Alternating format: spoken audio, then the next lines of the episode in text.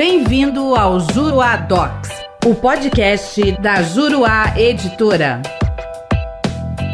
Olá, tudo bem? Eu sou o professor René Hellman e neste podcast nós vamos falar sobre os honorários de sucumbência em exceção de pré-executividade proposta por terceiro interessado. E eu quero trazer para discussão contigo um julgamento pelo STJ que aconteceu no agravo interno no recurso especial 1.739.095, que foi relatado pelo ministro Raul Araújo na quarta turma. Tratava-se de discussão que envolvia honorários advocatícios sucumbenciais em exceção de pré-executividade proposta por terceira interessada que é esposa de um dos executados. No julgamento da exceção, reconheceu-se a nulidade da fiança que havia sido alegada pela terceira né, esposa do executado por falta de outorga conjugal, o que levou à exclusão do executado do polo passivo do processo executivo. O valor da execução era de cerca de 10 milhões de reais.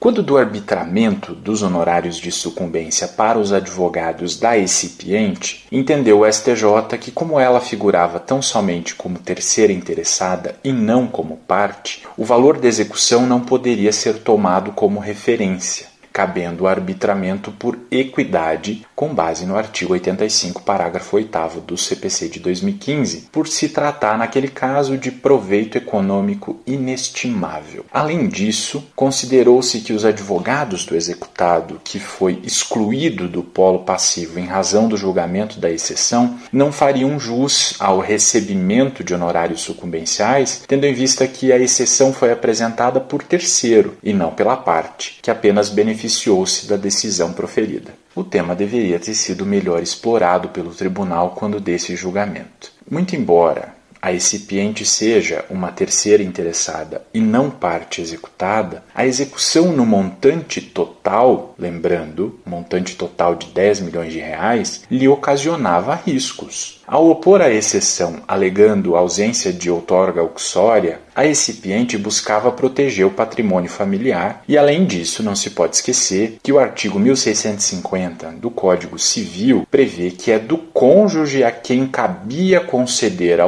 outorga ou a seus herdeiros a legitimidade para requerer a invalidade dos atos praticados sem o seu consentimento. Desse modo, é evidente que a terceira interessada agiu no âmbito restrito da sua legitimidade e corria o risco de, não o fazendo, ter o seu patrimônio alcançado pelos atos executivos no valor total. Assim, o proveito econômico obtido por ela não foi inestimável. Ao contrário, esse proveito econômico está devidamente estimado no valor da causa executiva, não sendo o caso aqui de fixação de honorários por equidade. Quer saber mais sobre o assunto? Venha conhecer os meus comentários ao CPC de 2015 na plataforma juruadocs.com. Espero você lá. Até a próxima.